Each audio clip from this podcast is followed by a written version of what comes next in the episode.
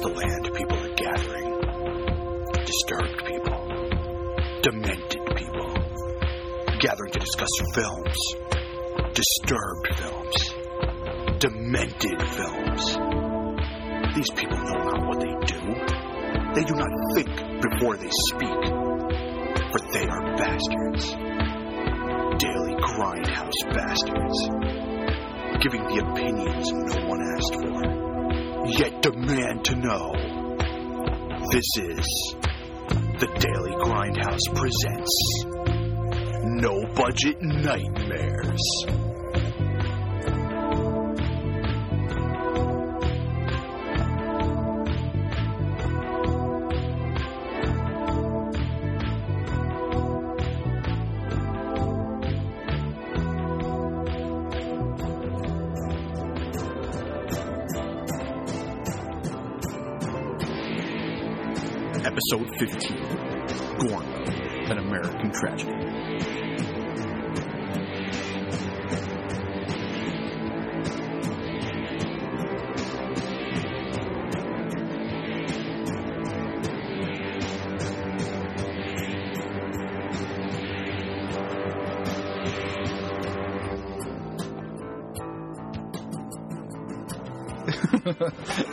So dejected. I know. Someone, oh, is your heater on? No, it's hot as hell. Okay, I don't fucking know. I don't. I don't know what the temperature is in, in Canada, but it's uh, it's it's really warm today. There, there's not one temperature across this entire gigantic country. I assume. I assume. All right. It's like it's like it's like my buddy who has a hard time understanding when it's raining up here, but not in his house. like he really has a hard time understanding that. I'm like, dude, there's clouds in different places. And he's like, oh man, I don't get it. Clouds in different places. I don't get it. You mean it's not like it's raining in my house? Doesn't that mean it's raining everywhere? Uh, all right, enough of him. Good evening, ladies and gentlemen, and welcome to another Daily Grindhouse Presents No Budget Nightmares. This is Mo, and with me, as always, is that one, that only, because there's only one Canadian in the world, and that's him, Doug Tilley. Number one super guy. Bow, bow. Hi, Mo. Mo, I'm a little dejected today. Having, having a hard time with the uh, material that we've been presented with this week on No Daily shit. Grindhouse Presents No Budget Nightmares. no shit. Uh, you know, I'm. I think anyone who's listened to uh, even a single episode of this podcast knows that I'm. I, you know, I try to keep the energy up. I try to keep positive, Yeah. even when I'm. Yeah, I, that's it. I'm. I'm Mr. Optimism because again, I am Canadian, uh, and and I like to think that I'm uh, looking at the glass as half full. But today's episode, it's going to be very difficult to stay positive. Well, today the glass is half full, but it's half full of shit. Uh, shit at the very least. Shit come, maybe. I mean, it's really full of just awful, horrible. No, I mean, these things aren't necessarily horrible. I mean, I, I can be even optimistic about bodily fluids, but I'm down This- with bodily fluids, but this Yeah. movie is a piece of shit. this movie, uh, which by the way is Gorno, an American tragedy from 2004. Actually, when I think about it, that's a very apt name. Yes, it is a very. it is an American tragedy. I feel it's like kind of uh, hokey to like if I was because I have to write up a written review on this, but so I can't. sorry. You know, I, I can't say things like it really is an American tragedy. But uh, if Really? I could say things like that, I totally would. Do you want me? Do you want me to write up your review this week? Because I have no Yes, problem please. saying that. Dude. I'll just write that one line. This week we're covering Gorno, the an American tragedy, and it really is an American tragedy. Okay, you take over. So Gorno, uh, an American tragedy, uh, is directed by Oliver Assaran. I'm thinking that's uh, I might not be pronouncing that right. Yeah. And Les Norris. It's uh, co-directed in this case, and it's uh, shot in a sort of faux documentary style. Uh, well, it starts that way. It does, but it kind of flicks back uh, and Yeah. forth in that manner as well. It's, it's shot on different sorts of uh, video quality. Uh, in fact, maybe for the first time ever, at least portions of this movie were shot on 35 millimeter film, uh, which is very unique. they're probably they're probably like, yeah, we can afford like two, you know, 20, 30 feet of it, so let's just uh, let's make this count. Right, and, and there's there's segments that are, are shot on uh, on video as we would normally expect. Yeah, there's Uh, some, there's some bits that look like they were shot on a camera phone. Yeah, I mean, th- th- there's weird filters on a lot of the material. It's it's obviously trying to get that sort of um, collage look of something like Natural Born Killers, uh, and sometimes, and and it's not not necessarily succeeding. Uh, let me, I mean, I can't. I can't get any enthusiasm together for this movie because this movie fails on so many levels. It's it's not even it's not even fun to talk about. It's just like this movie was depressing to watch. It was like uh, actually it was oppressing to watch. It was it was just it was painful. this movie is like s- swimming through sludge because it really it's it slows you down. It is unpleasant. Everything about it is grimy and and uh, uh, and and let let us let's make things absolutely clear. A, this movie is not terribly made in the way that say a Todd Sheets movie is terribly made. Um, generally, the technical specs are okay. I, I mean, they're, they're certainly better than a lot of these movies. Uh, and B, we can handle things that are unpleasant. We can handle movies that are uh, that don't necessarily have uh, characters that we can relate to, Sure. or characters that are, are are like fun to spend time with. Um, but every single character in this movie is totally despicable, horribly unpleasant to spend time with, the worst pieces of shit on the planet. But Yeah. also, it still somehow feels really derivative. It feels like they're trying to ape someone else's style. Um, and and certainly. Um, I may have even mentioned on, on Twitter. It felt like they were influenced. I would say it's likely by uh, Harmony Korine's films. Like, uh, well, th- he he wrote the script to Kids. Kids is the the primary influence that that we see here Oh, without a doubt. Yeah. But even his films like Gummo and, and Julien Donkey Boy, uh, and also uh, I, I, I, there's a little bit of uh, Rules of Attraction in here. Um, yeah, it's so so. If anyone, if you're familiar with those films, then you get an idea of sort of the shitty people that we're dealing with here. I would even I would even go so far as to say I I feel there's a little you know that there might even be a little like duck yeah, you know influence in there as well. I mean I wouldn't put I wouldn't put it past them. Yeah, I mean, again, it, it's really difficult to to be. Um, it's not difficult to be critical because this movie is shit and it deserves to be treated as bad as it is. Oh yeah. But I think that there was an attempt going into it to create something that was interesting, that they thought that they were really saying something, but this becomes the worst kind of pretension and the worst kind of uh, self-involvement, especially near the end when it, the movie just kind of it collapses in on itself and goes right up its own ass, and it's it's such a, I mean, th- it's funny because it's art, but it, it like in a way it, in a way that that a lot of the movies that we watch though they're artistic and are are you know it's still a work of fiction that that someone has presented out there but this is uh, it has been formed as a piece of art in quotation marks. Yeah. Where, like, we need to think about this, man. This this says something. this means says- something, dude. Yeah. Th- this is totally high school philosophy class, and it's bullshit. And uh, it makes me really upset to think about because because of what it is and what it represents. Um, and and uh, I should mention that the. Um, the director, well, one of the co-directors in this case, is a uh, sort of a punk rock guy, uh, a member of a, a band. Uh, in fact, the lead character in the film, he wears the band's shirt for the entire uh, uh, Baghdad Radio. I guess is the is that is that the Radio right- Radio Baghdad. Radio Baghdad. Yeah. Fuck me for forgetting. No, whatever. And, he's and only he's only wearing the same shirt for the entire film. For the entire film, uh, and uh, and this movie does have that sort of rock attitude of sort of fuck everything. And I mean, I, I say that in kind of a general term. I love. Yeah, I was gonna say this. This has that sort. Yeah, definitely. There's definitely a bit of like a, a of a nihilistic. Yes, I, kind of- I, I kind of should, I should on, that that it, it really is more of a nihilistic vibe than than something that's strictly uh, punk in a in a in a in a musical sense.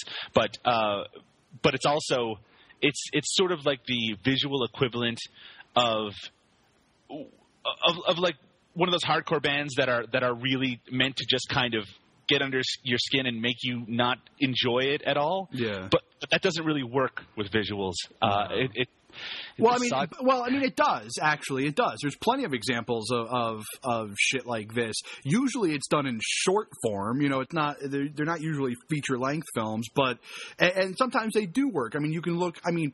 Perfect examples are like the work of like Richard Kern or like uh, what's his name Nick Zedd. You know, so- Sure. you know where where it does it gets under your skin. It's painful to watch. You know, but it, these things are sort of an assault on the senses, but in this Yeah. case, the assault with those films in particular, uh, Yeah, yeah. the Nick Zedd films, um, and and um, and and uh, Richard Kern, you're talking about the films that have a higher purpose.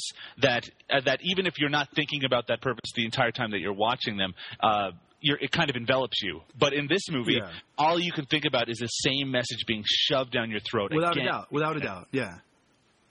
Yeah. And it's really difficult to talk about as well. You might notice that we haven't jumped into the plot at all in any capacity because of the structure of the movie, which is uh, based on these little short segments and uh, intercut with, with semi documentary, faux documentary pieces. Um, it makes it really difficult to talk about, especially in the style that we normally Well, talk yeah, about. because I mean, we uh, like it, like it, I mean, granted, the movie's eighty minutes long, Right. but it would take us like three hours to talk about, you know. Yeah. And, and I'm not into the idea of talking about this piece of shit movie for that long. Um, you know, Nobody would want to listen to it. yeah, for that ex- exactly. I mean, you know, especially after we just hit them with the two-hour episode last week. So let's, you know, I mean, we'll we'll we'll hit on some stuff and we'll talk about things we liked and things we hated, and you know, and uh, needless to say, the latter list will be a lot longer. Um, you know, and and and we'll try to just leave it at that. I, I don't I don't really see any way of of going through this movie with a fine tooth comb the way we normally do. Exactly. Yeah, and and we'll we'll pick on some of the performances that we we enjoyed or didn't enjoy. Probably. I didn't enjoy any of them. I Like, mean, nor- I, I normally- what I mean is, is that some of them are at least technically okay, and that they seem fairly comfortable in front of the camera. That's not true. That's not true. There, You don't think anybody no, like no, that? no, no, no, no, no. I was gonna say I was gonna say that I didn't enjoy any of the performances. That's not true. There are two characters, three characters in this film that I kind of enjoyed, and not because they were good. you know, and when and when we talk about them, I'll I'll mention them. But uh, it, it's just, I mean. It's but there's just so there's so little redeeming about this film. It's just such a it's hard to even know where to start. that, that yeah, and that is that is absolutely the case. It's I know I know where we can start. We can start with the film production company called Onrog. Hey, I, I noticed that that's a little bit of a play on words. I don't know if you got that, Mo. I, I'm so stupid that, that I I would never have got that. Yes. Uh, for those of you who can't see the words in front of your eyes, uh, close your eyes for a moment and picture it. Onrog is actually Gorno backwards. Whoa. Now, the term Gorno, as you uh, were good to mention last time, Mo, usually is the precursor to the uh, idea of something like torture porn or Yeah. uh, s- something that exists strictly uh, for violence sake. In yeah, exactly. It's violent. You're right. It's violence for violence sake. It's um, you know usually in the realm of like body horror or uh, uh, you know or just pure like snuff essentially. Uh, you know, obviously not in the real sense of the word. Sure, snuff, of course. but, uh, but uh, but uh, but this doesn't even. It's not even close. Like there's. yeah, I mean, it's not there's even a particularly violent film, really. Yeah, it's not. There's a. I mean, there's a, there's a lot of drugs and there's a lot of like weird sex and stuff like that. But I mean, but there's no. There's there's there's very few scenes of of out and out violence, and none of them graphic enough to to make me even remotely squeamish. I, I was more squeamish, and maybe that says too much about me, uh, with the sexual content of it, mostly Yeah. because they are making efforts to be as unpleasant as possible. Yeah, yeah. It seemed like it was. I mean, my my biggest problem with that, and the reason why it didn't affect me all that much, is because it just seemed so forced. Yeah, You know, it was so fake, and it's just like, give me a fucking break. There was there was that one scene where they're at the party. Uh, well, we'll we'll start there. Seeing. This, this is a good scene to start with. Okay. Yeah. Uh, you know, he's kind of uh, the, the main character, whose name is Kelly, by the way. Uh, he's kind of walking through the building, and you know, and he's like stopping and talking to people. It's very, it, it's shot very kids esque, and uh, of course, the entire film is. But, um, but he gets upstairs, and uh, and there are these three guys who are kind of like messing around with this chick and and and uh, and they get her upstairs into into one of the bedrooms and they all and you know and they're they're all going to have their way with her essentially. They're going to rape her. Let's make it very yeah, yeah. clear. Let's, let's let's make it clear. They're going to gang rape. Her. She's unconscious, and they are going to gang rape her. Yeah. You know, and they and they uh, they even go so far as to uh, invite this other guy whose name was John, I believe. Right? Yeah, I think um, I think it was John. There's a lot of characters in this movie, and most of them only have their names mentioned once or twice. Yeah. And they're and most of them are only in the movie for two seconds. Absolutely. Like they're such like an ancillary characters.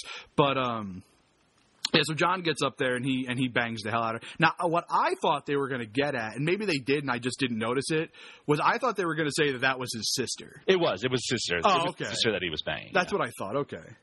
Yeah, so that, uh, that I mean, this is a really clear idea of the sort of tone that they go for in this movie, which is that um, everybody at this party, by the way, is uh, either a stone out of their heads or drunk or complete assholes. So Yeah. this this girl who we're introduced to just for two seconds, uh, she passes out. They gang rape her, and then the guy comes in the room. It's like, oh, we got this chick in here. Everybody can come in and have a go. And uh, he, she ends up uh, having sex with her brother. But there's no reveal on that, so there's no there's no consequence. Yeah. I mean, this that is the point of the movie. All of these people are terrible. There are never any consequences to anything that they do. Yeah. Oh God, I hated this movie. Who, who is let, let, sorry. Let, let, let, us go this route. Let's instead of talking about what happens in the movie, let's talk about some performances. Uh, Okay. who who would you say is your? And this is going to be the hardest one uh, in my mind. Who would you say the best performance came from? Okay, best do you mean as in actual As in actual, like either most humorous. You can take it any way you want. Either most competent, most humorous. However, however you want to you want to play that. Okay, you know what? I'm going to give it, and this is going to be a controversial opinion. I'm going to say that uh, Lucas Corcoran, who played Kelly Brady, the lead character in the film, I think he did a pretty good job considering he was, for one thing, he's the, the character that obviously is on the screen for the most uh, time. Yeah. Um, and he doesn't have to do a lot, a wide range of emotions, but he did have to do a lot of different things and make it seem fairly natural, including drug dealing and murdering and that sort of thing. So I think I actually I'm, I was sort of impressed, especially if he's as young as this character is supposed to be, which is something like 15 in the movie. All right. Th- that's just you know what I'm just th- we're talking about the best of a bad bunch uh, type. Oh scenario. yeah. I mean, well, I was somebody was talking to me about uh, about the movie on either Twitter or Facebook or whatever, and uh, you know, Twitface or my book, um, and um, and I and I had I had mentioned uh, uh, one of the other characters who I, who I personally thought was the was the worst in in a movie full of worst characters. You know, right. I just there's nobody. There's I mean, they, like they're all awful. Yeah, no, yeah, no, and and and, and um, the performances. Uh, the- you have to understand anyone who's listening that we're used to seeing terrible performances, and in that scheme, well, they're just bad in the sense that they're non-actors and they're in a movie and they're trying to act. Yeah. But in the context of this movie in particular, which by the way is is shot in a very, uh, I mean, uh, if that if it, if you weren't already tipped off by the documentary style, it's shot in a way that's supposed to feel very real. But there's nothing about it that feels real, not just because of the performances, but just because look, I know kids are shitty, I know teenagers are assholes, but the, the idea that these characters' entire lives revolve around doing nothing but horrible things to each other all day, every single day. You know it- what? you know what? I, you know what I was just thinking of. Uh, I'm sorry to cut you off, no, it's okay. but but we, we had mentioned that there's a lot of a heavy influence from Har- Harmony Korine. You know who I think would actually be a better a better person to say is probably a, a bigger influence would be Larry Clark. Yeah, well, of course. Well, I'm saying, well, I'm saying because because I mean, if you think of obviously kids, because kids is clearly the biggest influence on this film. But then if you look at like Bully, Sure. you know, which I think also had a very very clear influence on this sort of film, where it's basically just a bunch of assholes just hanging around. Sure. No, I no. You The only the only difference is that both of those movies did it amazing. This has no redeeming qualities. Yeah, and and also, I mean, this is this is this really gets to the point of it. Uh, and I'm just going to jump right to the end of the Do movie for a second. And the end of the movie, we we discover, uh, and we're, we'll go over some of the plot in a moment, um, that the lead character Kelly.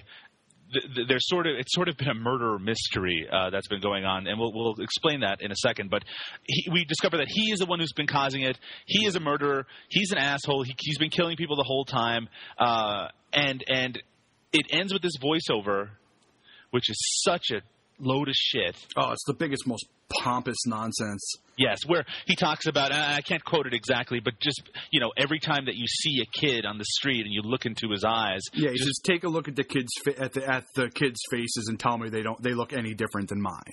yeah, is which what he is says. that, which is that every kid that you see might be one of. The, I mean, what kind of for one thing, uh, the, the the message of this movie seems to be that you should not trust kids. Yeah, that's what I'm- trust teenagers, which is a very bizarre kind of uh, uh, anti-punk statement. too. Uh, It's uh yeah, it's a very alarmist thing to say, you know. And it's like it's like uh, it makes you kind of wonder, like you know, did, if you know, like the Fox News Channel had anything to do with this movie. I mean, this movie in some ways does feel rather conservative, like like Yeah. ridiculously conservative. Now, but it's also a parody of those sort of feelings because there's two redneck characters whose their their entire purpose of the film is just to say really inflammatory right wing statements like that the Holocaust was exaggerated, Yeah. uh, or or that um, uh, oh, uh, what are some of the other ones that they say? The JFK assassination and aliens and just a lot Yeah, of horror and they shit. and they talk about like how like uh, like all the pot that comes into this country is from is communist and it's used as like a brain, you know, something I don't know, like a like a it's a film full of straw men, is what it is. Like n- no one is Yeah. presented in a realistic fashion, so it's very easy to, to to kind of, aha, we don't mean this at all. Aha, this this is what these other people, the other side, think. this movie. You know what this movie's like? It's like a modern day Reefer Madness. It is. It is sort of because it is very alarmist uh, in that in that kind of similar style, even though it presents itself uh, occasionally uh, almost in a comedic manner. Yeah. Uh, some of the characters are obvious. There is a scene, and I know that you, you enjoyed this scene quite a bit early on, Mo, where two characters who. Oh, yeah. uh, are retarded. Uh, they try to make mac and cheese, and they do it in a particularly quotations retarded way by dropping the noodles on the floor and, and, and just botching it. That scene is in the movie solely to laugh at people like that. Sure. Yeah. It, it's the only reason. It, it's presented in a way that that that oh, I see that they're having a little bit of fun with it. It's bad taste. It's doing kind of the Troma thing. But but later you're expecting that it'll come back to it in some way. No, that's the only time you see those two characters. They're referred to later on. Yeah. But the only reason that scene is there is to laugh at them. And it I, it I, this movie sometimes made me feel a little sick. a little a little dirty. yeah. Yeah, I, well, I was. I even made the note. I said that one. scene. I found that one scene more uh, more offensive than the entirety of Duck. Yes, absolutely. Yeah. And this, that is a great counterpoint to this movie, by the way, that we're referring to uh, uh, Duck, uh, the um, Carbine High Massacre, the, the, the film that was released very soon after the Columbine incident. This movie, it, it, it kind of tries to bring up a lot of those similar themes, though played a lot more uh, seriously. But um, for some reason, and actually it's clear why, the D- Duck manages to take these kind of complicated, really hardcore ideas and put them in something that actually ends up being entertaining. Yeah. Here, you have these people, and I mean, it starts right at the beginning with the character of, of Kelly saying that he's he wants to go to school and shoot it up, um, and and it looks like that's where it was actually going to end up going, but. Really, he's even more reprehensible than that. Yeah, and the movie goes nowhere too. That's No, my that's my biggest problem. It kind of goes into like a in like a, a big circle, and uh, and at the end, you know, it just kind of like continues that circle. There's no like it doesn't go off anywhere. It, it never. There's no start. There's no finish. You know, it's just it's just masturbation, really. Uh, and in fact, it circles on itself at the end as Yeah, well. well, that's what I was saying. It start, you know, it starts, it starts, and then goes around on itself, and, yeah. and then continues the circle. It's which is again one of those pretentious things that, that make you and uh, you know I don't use that word pretentious lightly. No, no, but I- thi- generally I don't I don't I hate using that because I think that it's a word used by a lot of people who can't make the effort to try to understand something. exactly. But in this case, believe me, this is this is a bunch of people who think that they are the smartest fucking people on. And, and I've said I've said this a million times. I really enjoy a lot of uh, film and a lot of uh, I guess the term would be auteurs uh, that. Uh, that, that are generally labeled as, as very pretentious. I enjoy their work. You know, um, I mean, I have no problem with somebody being so into themselves that they know that they're great. I don't have a problem with that. I mean, someone like Jodorowsky, who uh, I love his films, but there's you could easily. I mean, El Topo is such a um, uh, visibly uh, artistic attempt at something Sure. that that that, that I, I could totally understand if someone was to watch that and say, "Oh, this is just a bunch of bullshit. He's just Yeah. throwing a shit at the screen and saying it means something." but but I love his films because there's an artistry and there is a, a visual style to them, and there are so many ideas. To me, it's it almost overflows with ideas, so Yeah. it gives me a lot to to kind of uh, food for thought. Yeah, yeah. Uh, you would starve to death if you were trying to get food for thought. now, let me talk about the plot for a second. Wait, I never got to finish. I, I never got to say who my favorite performance was. I thought you were just going to jump to your least favorite. well, I'm, I, I want to. Trust me, I want to. But I want to talk about my, my most favorite. Okay. You know, we'll start off on a positive note and save all the, the shit for later. But uh, I, I I think I think of all the characters. I mean, probably because he's the only character I actually found entertaining in the entire film. Was I don't know if I should call him Mister or Doctor.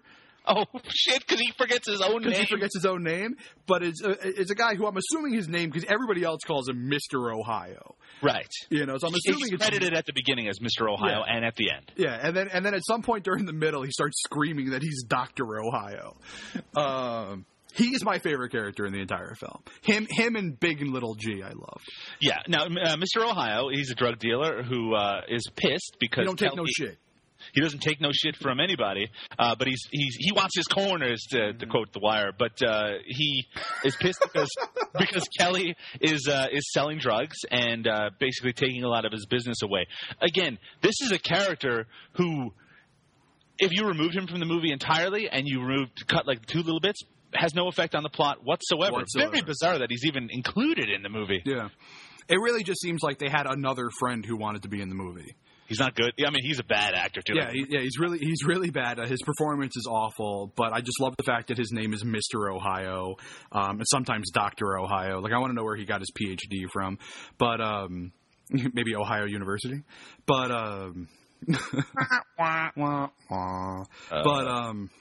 Yeah, he's he's my favorite character, and then of course Big and Big and Little G, who I don't know if they're supposed to be drug dealers too, or if they're just sort of like local thugs who are. Yeah, I, I don't want to jump into this too hard, but it's going to be impossible to explain otherwise. So what happens is this character of Mr. Ohio beats the shit out of Kelly, and uh, Kelly later on meets up with Big G and Little G, who when they explain when he explains what happened to him that he got his ass beat, they say, "Oh, we'll take care of it," and they end up killing Yeah, Mr. Ohio. But it seems as they leave to say that they're going to take care of it, they introduce themselves in a way that suggests that this is the first time that Kelly has ever met them. Yeah. So why are they going to go kill this guy for him? because they like Kelly's weed, apparently. I guess. And um, yeah, so that's how that happens.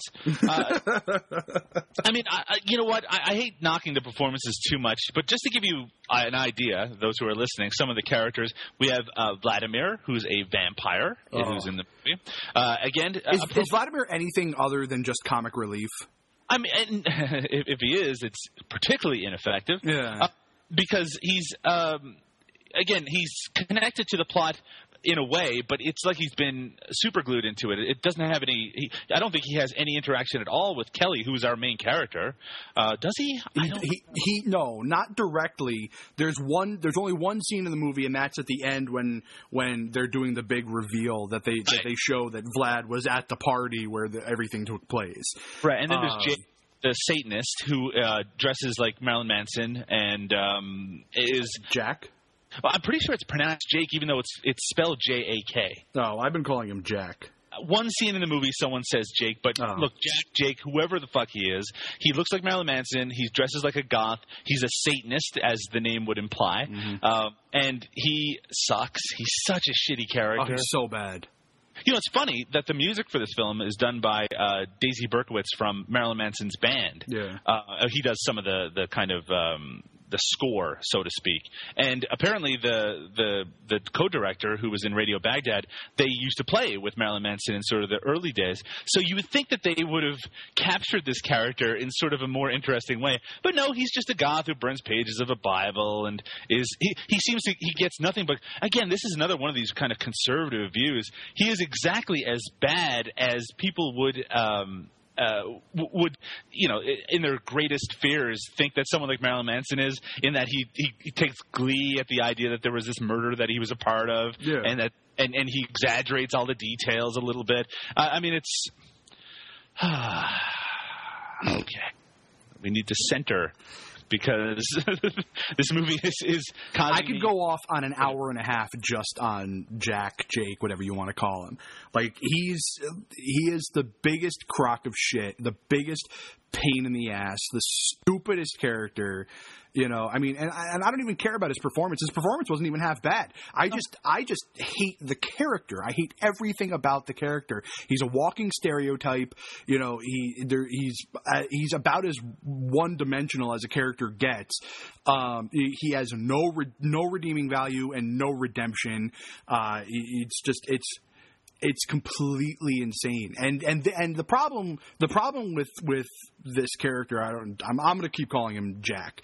But Okay. um uh, you know, the problem with this character is that for the first half of the movie, he's the one progressing the storyline. Yeah, because So- he's the one that they, they interviewed the most in the Yeah, documentary. for the first half at the very least, you know, and, and so so every time there's exposition that needs to be told, they, they go back to him on it, and it's like, and it, it's it's torturous getting through his scenes because he's not interesting, you know, like the character is portrayed, like I said, very one dimensionally.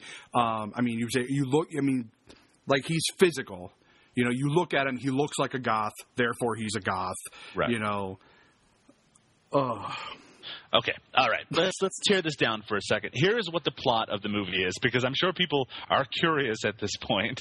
Um, what happened is that the documentary filmmakers are there because they're investigating a murder that happened a few years before. Oh, do you mean do you mean Ollie North and Chuck Norris? Yes, North and Chuck Norris, representatives again of the. Again, this is I'm certain is supposed to be a right wing parody, but it's it it seems like it it's more supportive of those ideas than anything else. It really does. It, I, like, I mean, maybe we're just not getting it, but if it's not, if it's us just not getting it, it's because it was put out there in such a bad way.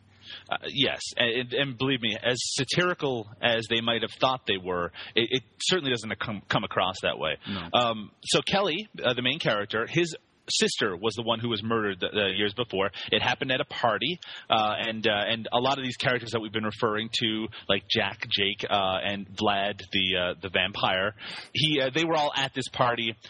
Things got out of control when his sister got drunk and started taking her clothes off, and she ended up getting murdered. And according to Jack slash Jake, they may or may not have had sex with her dead body or uh, tore it apart or whatever. And now we're years later, and there's a serial murderer that is killing people in this neighborhood. Um, and there's a suggestion that maybe it has something to do with the murders from years before. It makes it sound like a horror movie, but it's not. No. It, it is. It is a. You know, it's a mirror being held up to modern society. oh, is that what it is? there's a series of voiceovers of Kelly's character, and they're presented in, and, and, and they're very inconsistent in terms of the tone. A lot of it has to do with him railing against his his uh, father, uh, who is a character I particularly have issues with. Um, Yeah. But he talks about it because his, his mother is dead, his father is gay. Uh, he he says terrible things about his father in a way that I guess we're supposed to think, oh, this is because Kelly is a shitty character. But then when his father is finally revealed, he really is just this incredibly effeminate, uh, unpleasant in a Piece lot of of shit. Yeah, his father's a piece of shit. Yeah. and, and who, who's who's completely uh, uh, has been ignoring him. Uh, and then there's, um, I've lost my oh yeah the voiceovers yeah sorry I lost my train. of thought. but then the voiceovers go to like Travis Bickle type material where Yeah. he talks about needing to cleanse his body and that he's going to be a representative of God. Who's And then the out- next scene, he's smoking a cigarette. Yeah, I mean, there's no consistency to it. All it is is kind of uh, cherry picking these influences, uh, again, from from kids to uh, to Taxi Driver Yeah. to revenge films, and it, it- no, nothing ever comes of it because this character is such a horrible little brat, Yeah. and. I mean, he's and he's. I guess, he, yeah, he's supposed to be a 15 year old. He has like a, a he has all this terrible acne, uh, and he. really bad. But also, I feel bad for the kid actually, for the for the actor, because because he's got to deal with that. You know. Yeah, well, I mean, uh, that's reality. Putting yourself out there, I guess. Yeah. Uh, again, not that everyone needs to be attacked. I'm not trying to attack him No, no, it. no, no. Me neither. Me neither. I, I, I'm not attacking any of these guys personally. I'm just saying that he's got a, he's got bad acne. It sucks. Yeah, uh, and Kelly, this this character, uh, this kind of the funny thing about it, I guess if you could call it funny, is that he seems to be very well liked. In that, uh, even though it's because he's a drug dealer, and and even in my limited experience, I know you have to be buddy buddy with drug dealers if you want to get something from them.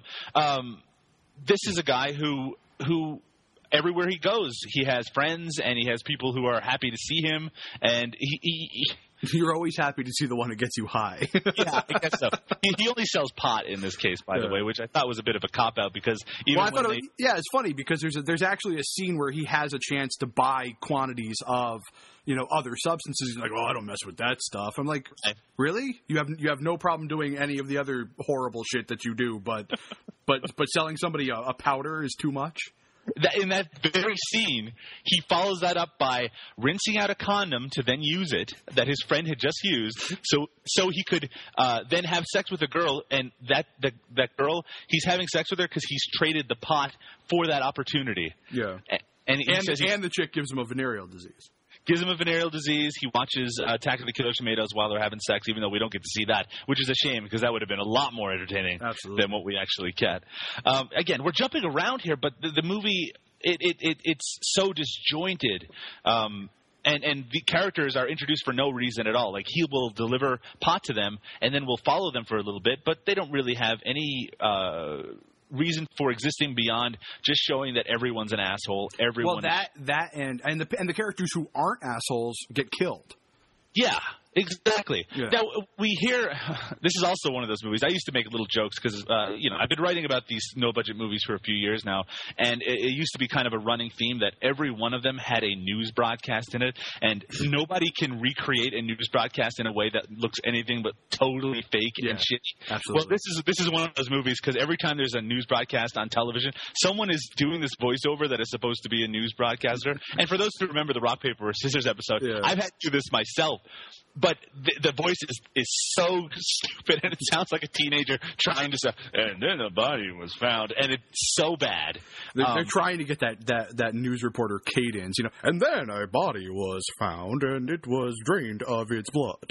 Yes, right, and- but failing entirely. Yeah. Um, but Horrible. but yeah, so that's that's one of these things that we see. But so these these series of murders that are taking place, um, and it's so disconnected from the movie. When it's finally revealed, and uh, again, I think we've already given this sort of away that it's been Kelly doing it the entire time.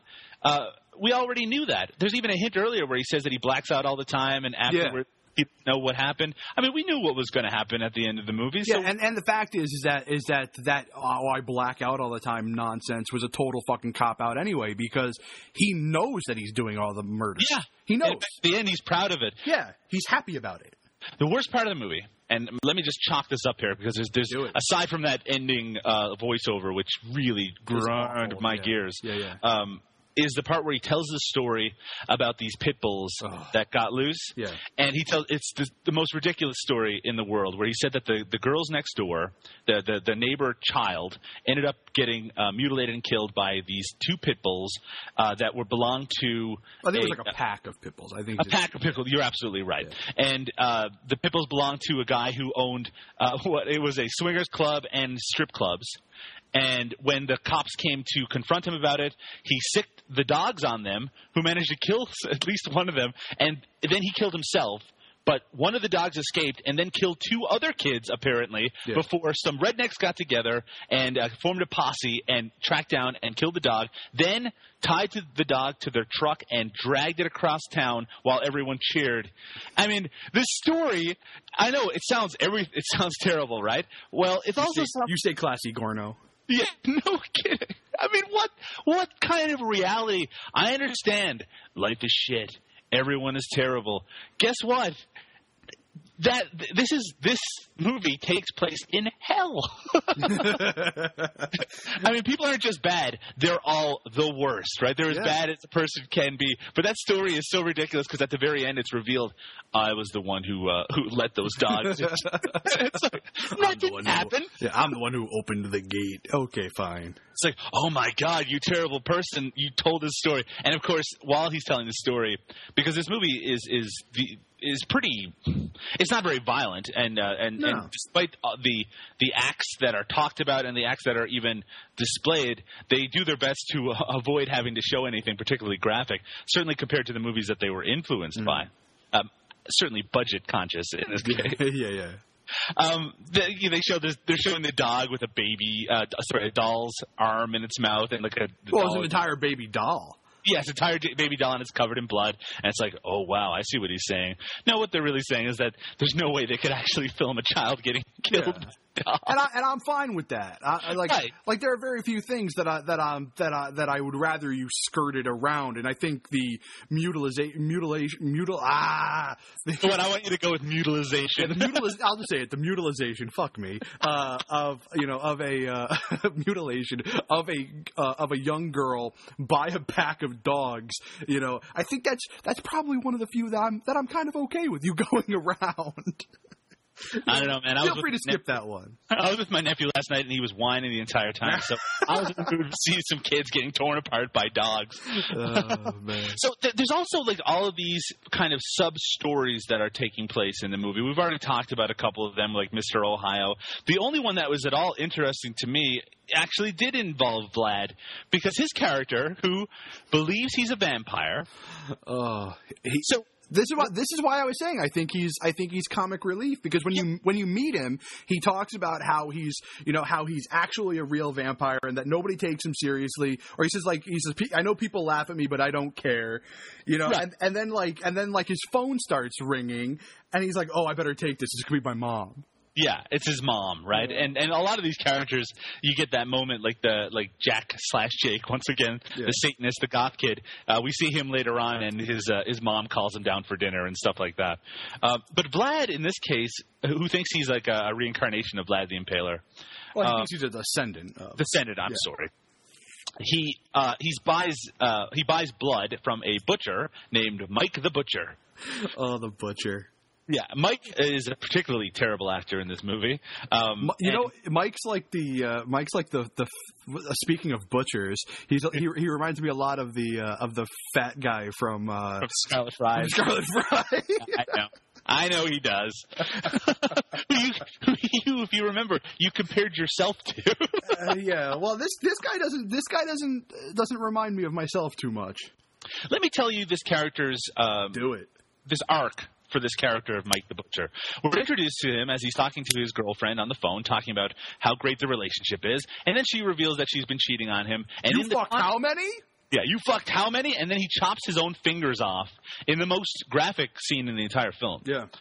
Uh, and later on, I guess that same night, he's nursing his wound when Vlad comes to his house to buy blood. And the blood he has, it looks like it's kept in like salsa containers or something. Yeah, it's like a salsa container or like a small like masonry jar or really more like a um like a tomato sauce jar. Exactly. Yeah. So he sells this to Vlad. Apparently, he, he's his regular distributor for five hundred dollars. This little thing of blood. Have you ever Did I- bought beef blood before? No, I haven't. Because there are recipes that call for beef blood. So I've bought I've bought beef blood before. It's like a couple of dollars a quart. Yeah, I've, I've, I've, I- you know, I've made black pudding and things Yeah. like that before. So I mean, I know, but he's a butcher and it's blood, so it's it, it, it shouldn't be that hard to get. Anyway, he gladly pays the five hundred Five dollars, hundred dollars. And he and he and he even takes the the rubber glove which has some blood on it. Uh, and it's funny because Mike is there with the thing wrapped around his hand. We have to understand he chopped his fingers off, all of them. Yeah. he seems like he's in a bad mood, but I think it would be more uh, sort of uh, I don't know. I think he would be in a hospital in that kind of circumstance. Yeah. Maybe not in this world. Maybe not in the world of this film. No.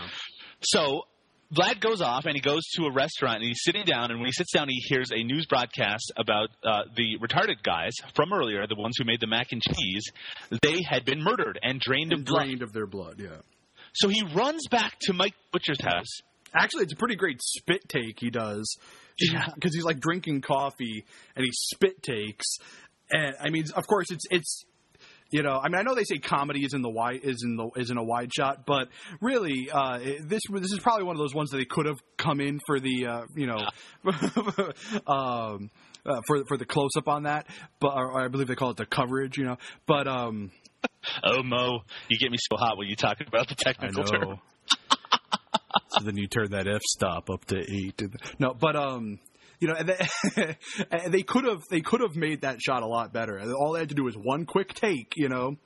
Yeah, well, I'm sure they didn't have a lot of time that they could shoot in that restaurant. No. It's, that's, a, that's a weird scene, too, because Vlad appears to be following this group of uh, black guys into the restaurant, and he sits down, and it looks like that's going to be part of the story. But it's not. He just he hears that news, and then he runs out to Mike the Butcher's place again, and he goes in, and this is very strange because he immediately accuses Mike of killing the kids, Yeah. and and Mike denies it, saying that he got the blood from work, which would be the most sensible way of doing it. yeah, it's beef blood.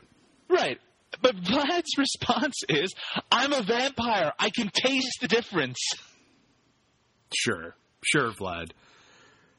So, so in the context of the movie, you think that uh, okay, he's a nut, but then the movie does something very interesting. Really, the only thing I found interesting in the entire film is what happens next. Yeah. well, the effects aren't interesting. I mean, Man, it's shit. They're worse than they're worse than the effects that I did for rock paper agreed. scissors with the gunfire. Yeah, Uh, so they both grab a gun. Also, Vlad for some reason says there can't be any witnesses, and it's like, what the fuck are you talking about? so they both pull guns. And they shoot each other at the same time, and in classic movie style, they shoot each other right in the middle of the forehead. Yep. And Mike the Butcher is dead. But Vlad sits up, and he's okay because he's a vampire. I, you know, uh, it's the weirdest moment in a film that's supposed to be playing on a documentary style. You know, I mean, like. I don't know if this is supposed to be like vampire verite or whatever, but I mean, like, give me a fucking break. But this is not a again. This isn't a horror movie. There's no other supernatural elements at all. None. Uh, the, the, the the the character is ridiculous right from the start. Yep. His his proclamation that he could taste the difference is wrong because we find out at the end that Kelly actually killed those two guys. Yeah. So it, this it doesn't make any sense at all. But at least I'm like, wow, is this where they're going? At the end of the movie, we're going to find out that there are vampires, maybe. And this is like we're in, we're only 20 minutes into the movie, so I'm still holding on to hope that something's going to happen. But no, this the what you find out later, and you have to explain this to me, please, Mo. I'll try. Vlad disappears for pretty much the rest of the film until near the end because his mother is looking for him because is it his brother who got killed? His brother. Okay, but who is this character of his brother? They never. He's never introduced. I, I, I can't remember what his name is. Is it Tommy or something like that? Like Johnny or something like Johnny. that. Johnny but uh, yeah, he's he's barely introduced, and then like and like I think the I think the filmmaker actually understood that. Exactly. They show a little clip. Yeah, they do they do a little they do a little flash of of the brother, and then like then like Vlad like faints or something. He faints. He's a vampire, mind you. I, I love the idea that they could have been editing and be like, "Oh shit, we forgot to film that part with that character. Let's just get a photo and we'll just kind of flash it on the screen." For a moment." so I mean, I, Vlad- I would love to know how they explain how Vlad faints. You know, yeah. Oh, is his blood pressure? Yeah, exactly. It's like he's having problems with his blood. he comes home and uh, his mother is worried about him because she thinks he might have been uh, he, the murderer might have gotten him, and he goes, "Fucking dumb bitch! I'm a vampire. I'm already dead." what is up with this movie? it's so stupid. But that, that's the entire like his. He wakes up in hospital later, and then that's oh, th- then he says Kelly. Yeah, he that's says that that's, Kelly that's the one connection. He goes, oh, Kelly did it, and that's that's it. But- You know. and and what why? What, what does any of this mean? Why did the guy who uh, we didn't really say it but the murder that occurred at this party was uh, was done by Kelly. Kelly killed his own sister Yeah. uh, because uh, in his words she was a slut and a whore. But one of the other characters who was at that party uh, ended up going to jail for it. Why did he go to jail for something someone else did? It doesn't I don't even understand Doesn't make any. I, I know that that happens in real life all the time, but in the context of this movie, it didn't make any sense. It also didn't make any sense that all of the other characters, they, it says that they all, all the ones that were at the party, they all went to uh, psychiatric care instead of being uh, going to jail for it. Yeah, it's it's so weird because like the whole like it seems like it, it seems like the the filmmakers forgot about a lot about what they were talking about as they were talking about it. You know, like um like this character Ron, he was supposed to be a cult leader. Right. You know, and he was supposed to have had like sort of a mind control over all of these kids at the party. You know, so everybody goes. So everybody who's at the party went to psychiatric care for a period of time. You know, De- deprogramming, basically, I guess. yeah, deprogramming. You know, and uh, and a lot of them turn to the church afterwards, and there's there's a lot of shots of, of essentially unnamed characters talking about uh, uh, ha- about how have you found Jesus yet? You know, There, there is one preacher character, of course, and he's a hypocrite and Yeah. he's an asshole, and then his two kids get killed uh, completely randomly. who are the only innocents in the entire movie? And of course, they're innocent, but uh, they. That's such a stupid scene as well because you're like, "Oh, I want to have some ice cream," and it goes, "Oh yes, I think we got some Hershey Highway in the Yeah, room." yeah. yeah. Mom, It's mom got some Hershey Highway. Uh, you're talking about infantile fucking humor here, and it's not funny either, which is even worse. Yeah, because I Yeah. love infantile humor. I love it. When when it works, when it's funny. Yeah. So in this case, yeah, he's supposed to be a cult leader. This is the other thing you really are going to have to explain to me, Mo. And I understand we spent most of our episodes uh, getting you to explain things to me because apparently I just don't get it. I'm fine with that. But okay, so in the murder, what happens? They're at this party. They show this at the very end of the movie. Everyone is referring to things that happened, but we get the truth at the end of the movie after Kelly decides to take some acid, and I guess it all, it all kind of merges into uh, into this kind of circular thing where, where we're treated Yeah. to what happened. So the party is occurring. His sister is taking her clothes off because she's drunk, and she's grinding on on uh, Ron, the the cult leader guy. Now the cult leader, he doesn't do anything to show that that he is a cult leader or that people are under his control at all. He's just sitting there arguing with his girlfriend, who's pissed that uh, that Kelly's sister is doing all this. yeah, I mean, really, she's just pissed because he, she, she uh, she's sitting on his lap. Right. So she, she goes a little bit further after she takes her clothes off. She gets pushed to the ground, and though it's the, we get the impression that Kelly's kind of pissed at her. She doesn't get pushed to the ground. She gets hit with a log. Oh yeah, that's right. That's right. The the Ron's uh, Ron's girlfriend hits her with a log and Yeah. knocks her to the ground. So Kelly says to just leave her there because she deserves to be punished. And then what happens? And this is so fucking stupid. Ron says, "Well, you take care of it," and he passes him a hatchet. A hatchet, yeah. And Kelly proceeds to use the hatchet to kill his sister in front of everybody at this party. Yeah. He Now- just chops her up. Yeah. Uh, You know what I noticed, though? I don't know if you caught this or not, but Jack wasn't at the party. Jake Jack. Yeah. J- Jack Jake, whatever his name is. Well, he, he a lot- wasn't. There's a lot of people at that party, but maybe that is that would be really uh, interesting Well, addition that he well, was just shit well, the whole. well, that's what I'm saying. He, that's what it seemed to me because I because like because they kind of made it uh, like a like a really big deal to kind of pan the camera around the party and show everybody who was there. right. You know, and Jack wasn't. Well, uh, that's uh, fascinating, Mo. You know, Thanks so, so you got so you got the whole- so the whole first half of the movie is bullshit, Right. essentially. Um, there is, yeah, but anyway, explain that to me. I don't know why uh, why Kelly suddenly went nuts, especially when his sister is the one who invited him to the party in the first place. Um, th- that scene just it looks it's so forced, and it, it, it's trying to really make a movie that really should have just embraced the fact that it didn't make any sense and just kind of went with that. But instead, it's trying to tell a story that is completely uninteresting and that doesn't fit together. Um, the movie ends, by the way, with Kelly uh, revealing the fact that he killed his sister to these two documentary filmmakers. Before uh, and when they ask why is he telling them this, he says, "Oh, I like you guys. You, you make me laugh." And then he pulls out a gun and shoots them.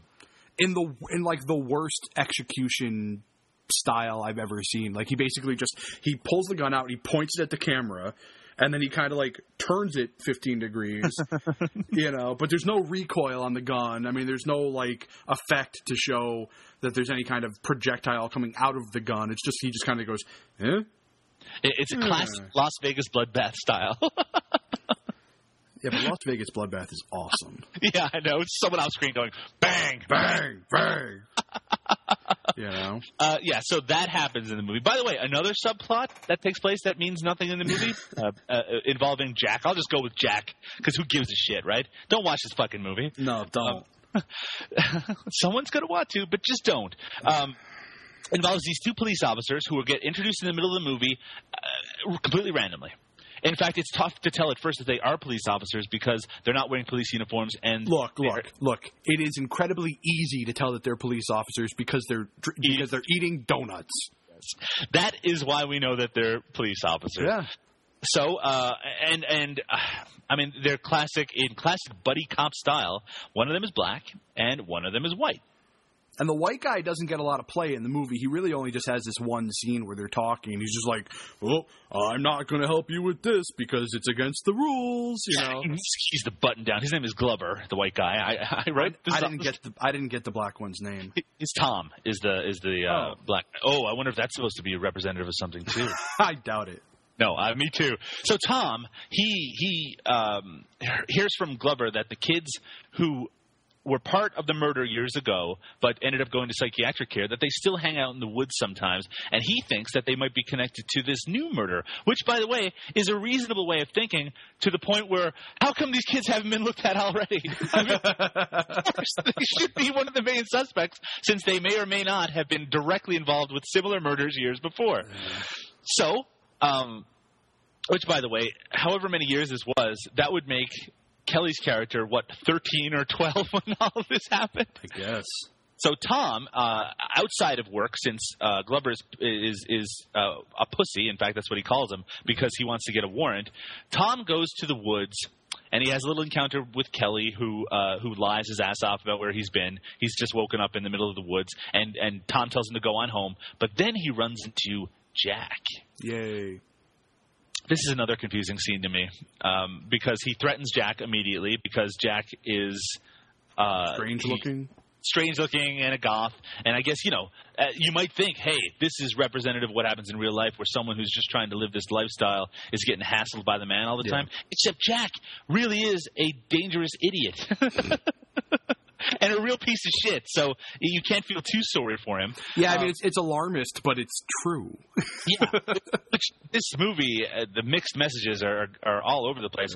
So Tom, again, not wearing a uniform, he, he just is a guy who's threatening this other person. Immediately pulls his gun on him. immediately pulls his gun and like points it right at his head. Right? And, and of course, Jack actually has a, has a completely reasonable response. He goes, "How do I even know you're a cop?" yeah. You know. And he has an unreasonable response, which is just kill me. Come on, I want you to do it.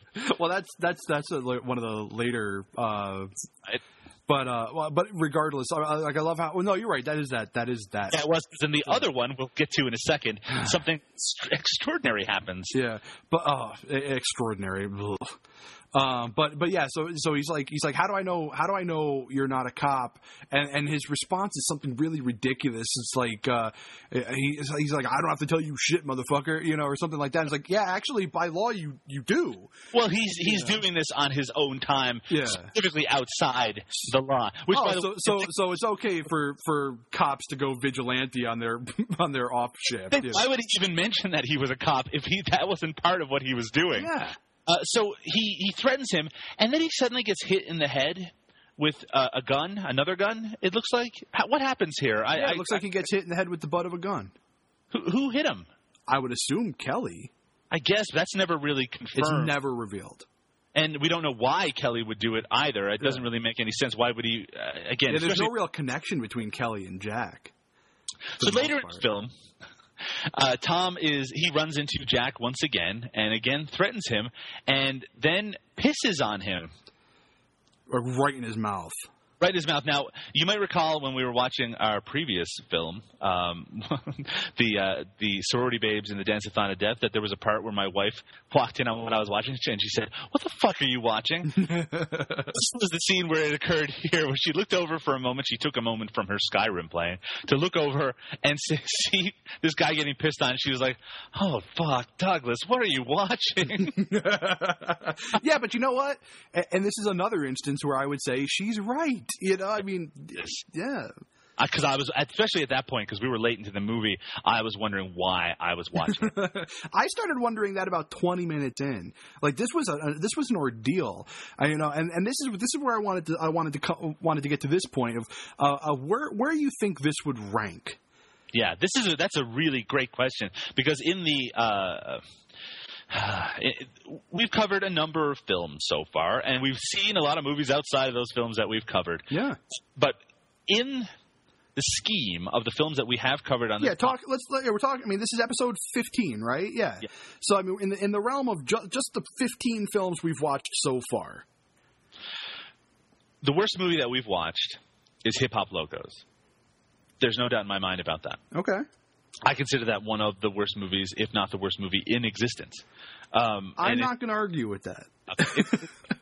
this movie, by the way, there's a couple of scenes in this movie which reminded me of Hip Hop Locos. Absolutely. I was waiting for the choking scene. Yeah. Choke 'em, Holmes. Um, Choke that motherfucker essay? we usually put The Summer of the Massacre up near the top. This is a worse movie than that. Absolutely. I would is- say, I would say this is worse than Sorority Babes. I would I said today because I was I was uh, because someone mentioned listening to the Sorority Babes podcast, Mm-hmm. and I said in certain ways, looking back on that movie is a little bit fun in retrospect because there are so many kind of ridiculously terrible moments. Well, what, what's fun is looking back on the conversation we had about it. Yeah, that's exactly Yeah. right. And and there are certain like clips that if I think about like audio clips from that, when I think about them, I'm like, oh man, that is classically Sure, terrible. sure, sure. There is nothing that you're going to want to uh, revisit here. Nothing. No moment. So No, this is going to be a hard, a hard episode to edit. Yeah. So I think it's worse than Sorority Babes. I think it's worse than um, Barely Legal Lesbian Vampires. agree. And so I would say that this is number two. I was is I- second worst. I'm right there with you. I was, I was debating with myself as I was watching it if this could possibly pop out, pop out. What if this could possibly, uh, you know, uh, top hip hop locos as far as like terribleness is concerned? But no, I, I think because this movie is has enough technicality to it that's okay. I think that's the only thing that's that's that's stopping this from from beating out hip hop locos, but it's definitely a very close number two Let me in more ways than one. Very good. it's that glass half full of number two. Um, Uh. there's oh man, I, like moments are flashing in my brain. There's a moment right near the end of the movie where Kelly and his uh, his friend are sitting down and uh, he's selling his friend pot. Uh, oh no, they're just smoking joints really, and they start talking about their musical preferences. Yeah, his friend had just sold him acid. Acid. That's exactly right because he's about to take an acid trip, and and they talk about because his friend wants to go see a Pink Floyd Zeppelin cover band. And no, no, he wants no, no. It's even better than that. He wants to go to he wants to go see a a Led Zeppelin laser light show. Yeah, it's a laser light show. That's right. And Kelly has nothing of it because he's a big fan of Slayer and the Dead Kennedys and shit like that. Yeah. Uh, which is fine because I like those bands Because I love. Slayer and I love. I, Yeah. Well, I, don't, I wouldn't say I love the Dead Kennedys, but I like them. And then they have a conversation about the Dixie Chicks and uh, like I'd about- fuck them, but I don't want to listen to them. Which Which, is- is which is actually kind of how I feel too. yeah. And that's it. That that's that scene. It, I don't know why it's here. I, I think they just wanted to have a character say Slayer and Dead Kennedys. I think it's one of those scenes where it's supposed to reflect the preferences of the directors more than what you think this character. But why would they want this character reflecting that? Yeah. It's I was I did not care for that. I also didn't care. I haven't really railed uh, as much against the father character. Well, I was gonna. That's that's what I was gonna take it next. So if we want Yes. to talk about the dad, we should do that. okay, so the dad. Yeah. Uh, it, every time he talks about his dad, he's calling him a faggot. He's calling him yeah, you- horrible. yeah, exactly. You know, at, like like within the first couple of seconds of the film, he calls his dad a faggot, and you know, and he talks about how like he, he- you know he he likes to take dicks in his, in his ass, and you know, and there's another moment where he's talking about his dad, where he says he found he found like a dildo in in his you know in his dad's bathroom and makeup, and he you know, and like uh, maybe even revealing a little bit about the main character. He said he tried some of it on and he liked Yeah. it. You know. Uh, it, it, and, and, he also he, he wonders if he's going to end up gay and that sort of thing. And you think that he's in his brain because he's this twisted little freak that he's going to turn that that he's exaggerating a lot of these horrible qualities that he attributes to his dad. Yeah. Not that being gay is horrible. No, that- not at all. Exaggerated uh, nature of it, but when we finally are introduced to his father, he is as bad as he makes it seem. his father he- is a complete and total scumbag. He takes him into the house where he's been banished, I guess, while his father and his boyfriend are having dinner. Butchie. And and, and yeah, Butchie, and uh, which we never meet. And his father is wearing makeup and he's wearing a bra. He's wearing I a mean, bra. Like, like a, I mean, it's it's the. It's like a it's like a homosexual character from like a 1970s movie, which is I mean very much limp wrist, Sure. the worst type of stereotypes. And he, there's a condom on the fucking plate when he comes in that his father picks up, and he's like, "Ooh, that sort of thing. I mean, really offensive in a not enjoyably fun, Yeah. interesting way at all. Yeah, because Uh, I don't have a problem with gay jokes at all. I mean, I, whatever, you know, gay jokes are gay jokes, but you know, I, I like the this is this isn't just gay jokes. This is just, I mean, it's stereotyping. It's it's just really fucking annoying. It's Yeah. really annoying, but I think there's it, the the methodology behind it is something that's you know it reminded me of that that other scene uh, in in Scarlet Fry's, which by the way we should have mentioned in terms of our our list, but this movie is still a lot worse than that. Well, Scarlet Fry's top five. Yeah, Yeah. but Scarlet Fry that, that has that really hateful scene with a, with a very similarly exaggerated stereotype Yeah. character, um, and and but it has that sort of hatefulness behind it, which I really it really rubbed me the wrong way. And by the way, Mo, unlike yourself, and maybe it's because I'm a sensitive soul, I do have a problem with gay jokes when they're made in such bad taste. Just like I have, you know, it's it's it's the the, the retarded characters in this movie. Um, even that, and it's great that we that we already talked about Duck, where it had you know kind of similar characters, but it's a presentation, man, and it's, It's all presentation. and it's about what what is behind it, and and there's so much negativity and hate behind it in this case that it, it just makes it a really putrid, really unpleasant thing to go through. Yeah, and, and I rest of that and I agree. And I agree with you in that. I agree with you entirely on that. I, and, and you're right. I think that uh, I think that when when that sort of material is presented in a way that you can tell that it's just people having fun and- that there's no like real malice involved with you know uh, with with the joke being said, then there's I, I I don't have a problem with that. I, I mean it's it's you're, you're right. The the main difference between a funny joke and and a in like in a poor taste joke is hate you know whether or not there's there is that hatred involved or not. And i definitely felt that a lot of the material that was presented in this was without a doubt presented from a hateful position I also want to make it very clear that if they had presented his father, I mean, I'm not saying that every gay character in a film has to be angelic or No. not to have any flaws. It would have been okay that his father was an asshole, Sure. and that and, and even an asshole in some of the ways that he that that the voiceover would have suggested. But in this case, he's not an asshole. He's a cartoon character Mm-hmm. and one that is really reprehensible to spend time with because he again he's just as unpleasant as the rest of the characters, which I guess we'll give them that. It, it's consistent, but it, it's not enjoyable. Uh, the- well because the- because we because we haven't even we haven't touched on it yet but the father keeps keeps saying to kelly you know it's like Yes. you know that that that kelly's going to wind up gay because the father's gay exactly. you Which know, which is a horrible thing to say. I mean, it's like it's obviously it's it doesn't work like that. You know, I mean, obviously that's not how genetics works. Just Yeah. you know, but um, but I mean, like it- it's almost like. It's almost like the exact opposite of like those ridiculous right wing families where they're like, you know, you know, God made you a straight person, you know, or whatever, where they rail on about how like God, Sure. that's how God made you. Well, he's doing it the exact opposite way. He's saying, well, God made you gay, you just haven't realized it yet. Yeah, he even uses that word. Yeah. He said, "He said, you know, God made you in, you know, basically in my image that you are going to be gay like I am." Yeah. And you're right. It, it's again, this is possibly misguided satire, but it's very misguided and it's very badly presented. Um, and this entire character It's arc, barely satire. yeah, I know. And with Kelly's father, his character arc ends up being that Butchie, his boyfriend, who we never meet. The next time we see Kelly's father, um, it might be the next time. I, I believe so. He yeah, he uh, is breaking up with Butchie. on the Uh, yeah. yeah, but Butchie is breaking breaking up with him, and he is uh, distraught about the end of his relationship. And then the only time we see him after that, Kelly comes home to find his father has hanged himself. In one of the worst like Hollywood reveals ever.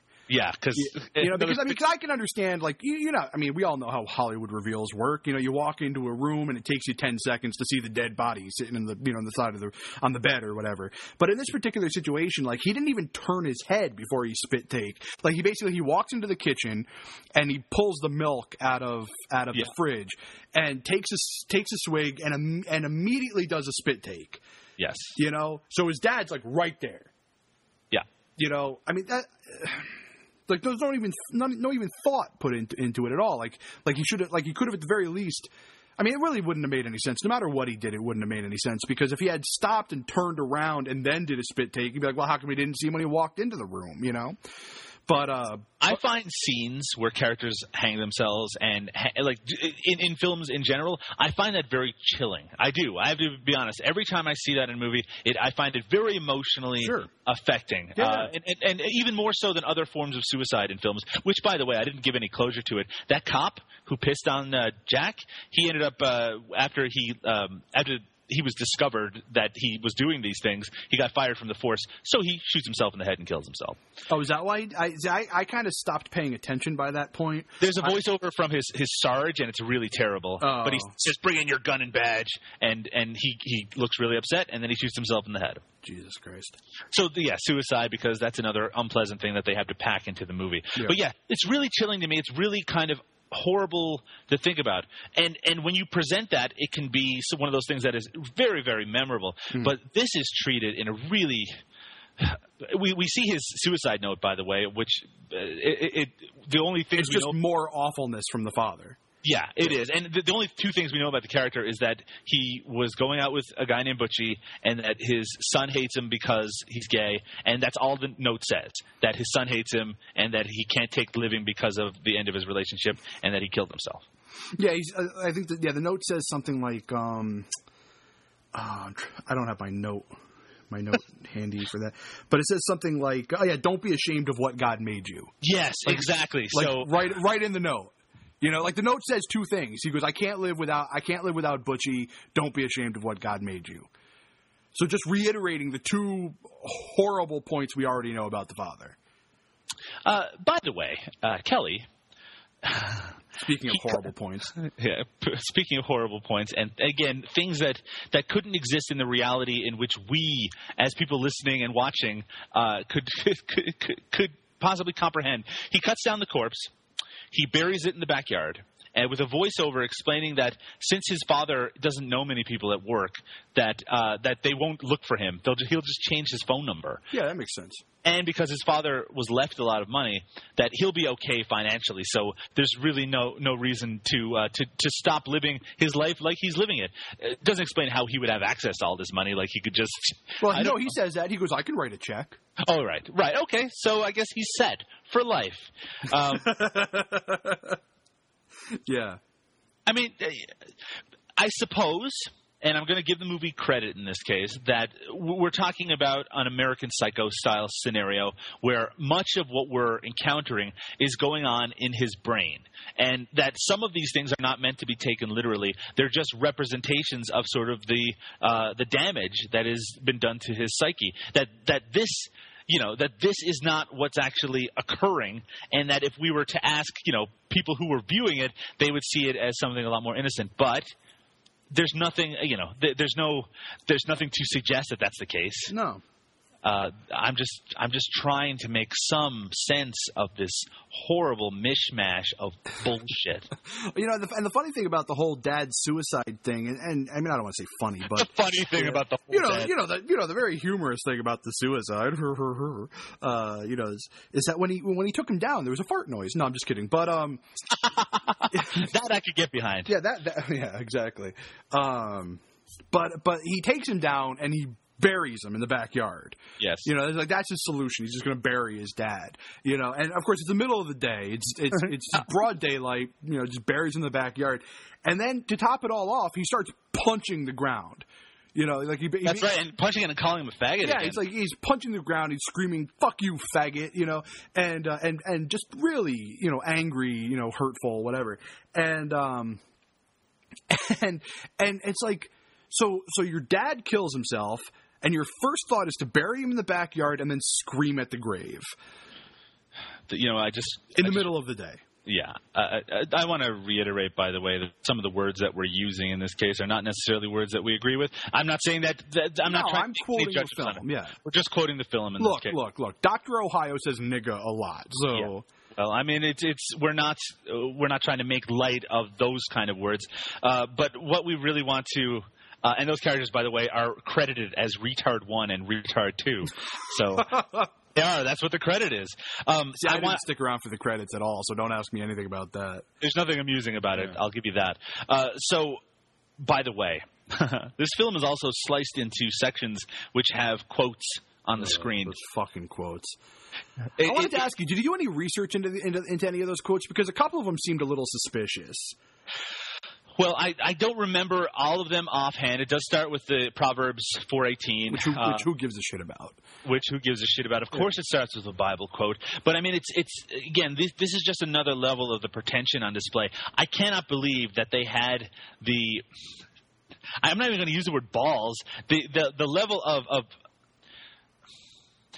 the fact that they couldn't recognize how cliched it would be to put "It's better to burn out than fade away" quote from Neil Young on the screen, as if the what are they say? Every, thing, everybody on the planet knows that quote. Okay, Yeah, you don't. You don't. Yeah, that's one of those quotes that I mean, maybe they just they were worried about being sued by the young camp. You know, I I don't know, but it's yeah, everybody knows that song. Everybody should know that quote. I mean, I'm not a big Neil Young fan, but I mean, but even I know that that's Neil Young. sure, sure, but but it, it, the fact that that that they thought that they were that by putting this in the film. This is really it, it represents you know this guy he's really just going to go out there he's Kurt Cobain and he's going to go out in this blaze of glory. What also bothered me about this is that um, the, the inconsistent capitalization on that quote, where it's like it's better is capitalized than lowercase two. Oh, I didn't pay that much attention. Yeah, I know, I know. I it, it's just me, but I'm looking. It just just a little representation about the lack of care that they're putting into their product. I was makes- uh, I was actually a lot more interested in the Bukowski quote yes. um, and, and as to whether or not that's even real or not, because I actually did some research on that one. Because I, because you know, I mean, I've read Bukowski before, and, like I don't, I didn't recognize the quote, and maybe it was just something I, I've never read. And The so quote, I- is, uh, the quote is, by the way, it's all very strange. Yeah. Just think, if they hadn't airbrushed the cock and balls off the Christ child, you wouldn't be reading this. So be happy. And I just, I mean, like if somebody knows if that's if that's what that's from, feel free to, to, to you know to get in touch with us, let us know. But I I couldn't find it anywhere. Uh, near the end of the film, it has its last inter uh, title or interstitle. Is that I can't even remember how you are supposed to pronounce that. So cut that whole section out, Mo. Um, And it's it's life's a bitch, then you die, and it's attributed to stupid American quote. Yeah. Stupid American quote. Stupid Americans. Jeez. Speaking of pretentious, Yeah. Yeah. Oh, to call Americans stupid is pretentious. yeah, I mean, I am Canadian, and I do think Americans are. Stupid. I think Americans are stupid, and I I'm an American, and you know, and you married one. you know, so I'm stupid too. well, that's just because you're an exceptionally stupid Canadian. How you would ever let any of us into your country is beyond me. But um, no, but I mean, like, like, but just I mean that that is that was, you know, the the. Like they had already done the last nail in the coffin about an hour earlier in the film, and this one they're just they're at this point they're just nailing nails into the corpse, you know. Mo, remember one of uh, Kelly's voiceovers talks about uh, going to a high class restaurant and getting chili in a bread bowl. Yeah. What a fucking dumb movie this is. I really loved it because first you ate the chili and then you ate the bowl, and all that was left was the plate. yes. Really? Yeah. Really. Uh, you know, Mo, we're we're uh, we're quickly, rapidly approaching the ninety minute mark, and we have to stop talking about this fucking awful movie. Yeah, let's be done with this. I, I there's nothing else I can I can say about this. It's it's a fucking stupid movie. Um, I absolutely despised it. Uh, and that and that's saying a lot. Uh, you know, uh, there is actually there's one more thing I wanted to talk about because it was just Okay. just because of how timely it was, and and it's only it's two seconds of the film or like a minute of the film where they cut to some like Asian kid sitting in front of a computer, and he starts complaining about how they shut down Napster, and that uh, and he starts ranting on Metallica, and now and like he was like uh, he's like yeah fuck Metallica, I'm gonna I'm you know I'm gonna uh, I'm gonna uh, burn or some B side tracks and pass them around or He says he's going to sell them at school. yeah sell them at school. I mean, I, I don't even understand. Like, for one thing, that character never seen again, never introduced, just completely randomly uh, put into the middle of the film. It looks And like test footage. Yeah, and it's like, so are we supposed to be? Are we supposed to hate this guy for stealing music? Are we supposed to hate Metallica for being such assholes about people stealing music? Who It's gives very, shit? Yeah, exactly. It's very ambiguous about how about what you're supposed to feel for it. It's like Or is it, or is it just, an, or is it just another example of a kid in this society being an asshole? Yeah, because because he's he, the way he, he, he says it, it again does not reflect how people talk or people think. it's, it's very much it's like fuck Metallica. Not only do I not respect them, uh, I'm gonna I'm gonna sell their albums myself. Not only do I happen to disrespect on them, I am also going to burn several of their songs onto a compact music disc in the digital format and. And, It's- and it's- exchange commerce with them by school chums. Th- this film really feels of its time too, which is funny to say about a movie from 2004 or 2003, which I think some of them has uh, contributes it for, for, to being from 2003. It really feels that early 2000. Uh, Everything sucks. everything sucks, and I think that's like one of the first lines of the movie. Is like fuck everything. Fuck everything. I I can appreciate nihilism. I I can. I really I love- am a fan of nihilism. I, I don't have anything against nihilism. I, I I kind of like that fuck everything. I don't care about anything mentality. But I anarchic style mentality. what's that? like an anarchic where where anything goes Yeah. style yeah absolutely Yeah. i can get i can i can really support that idea especially in a film Yeah. but man this this is just it is it's like watching paint dry it is that level of interest and and you are left just rolling your eyes at at the pitiful attempt at saying anything that that you know goes what? I, is this really nihilistic, or is this, or is this more hedonistic?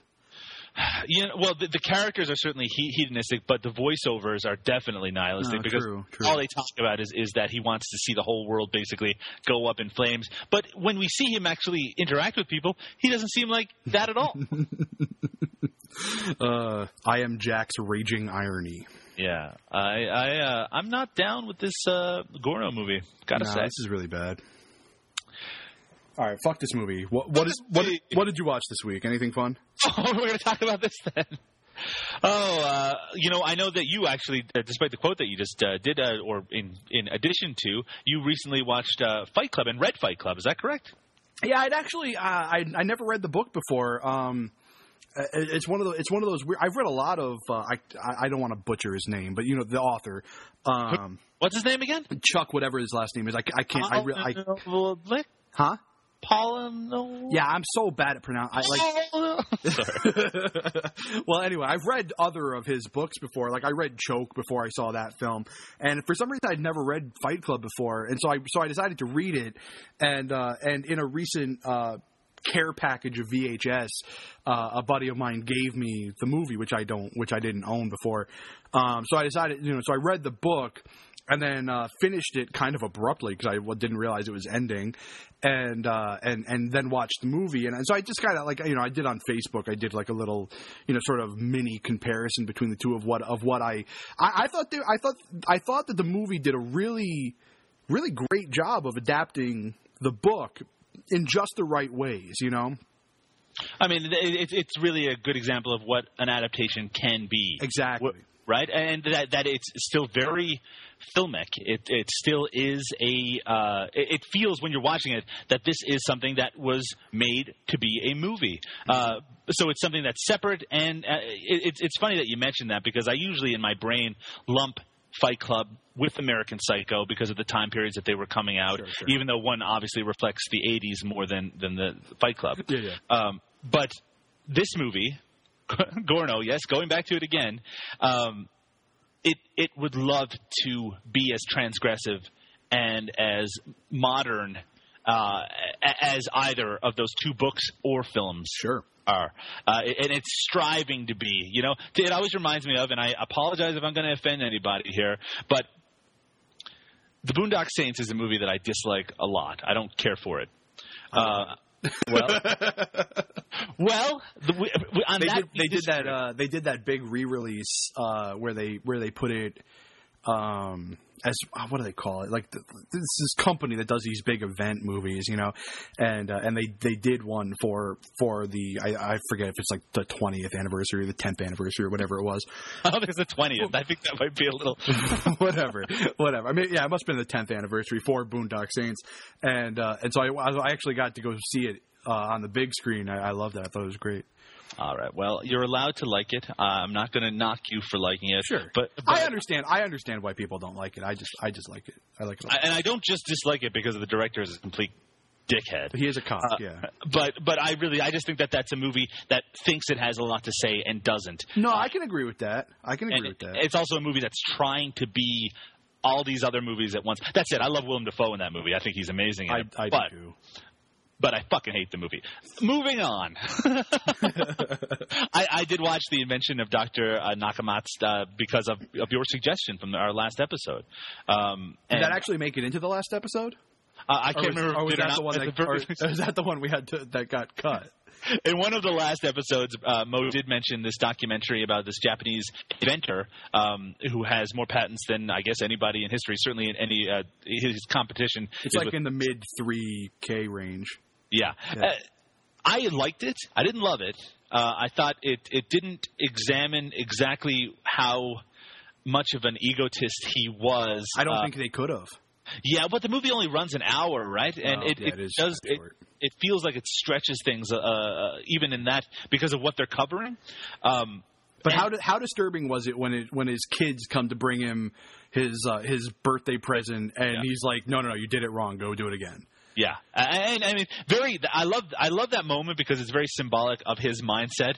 Uh, because, and this is one of the things that because Jill watched it with me, my wife, and and we had a little discussion about it about the idea that if someone's a genius, how much would you put up with their bullshit, right? How how kind of strange and and uh, irritating could their behavior be? Because at the end of the day, you can say, well, he's a genius. He's but this guy, he's not just a genius, and he is. I mean, he's he's invented some amazing things, but he's also uh, someone who obviously has some sort of mental condition.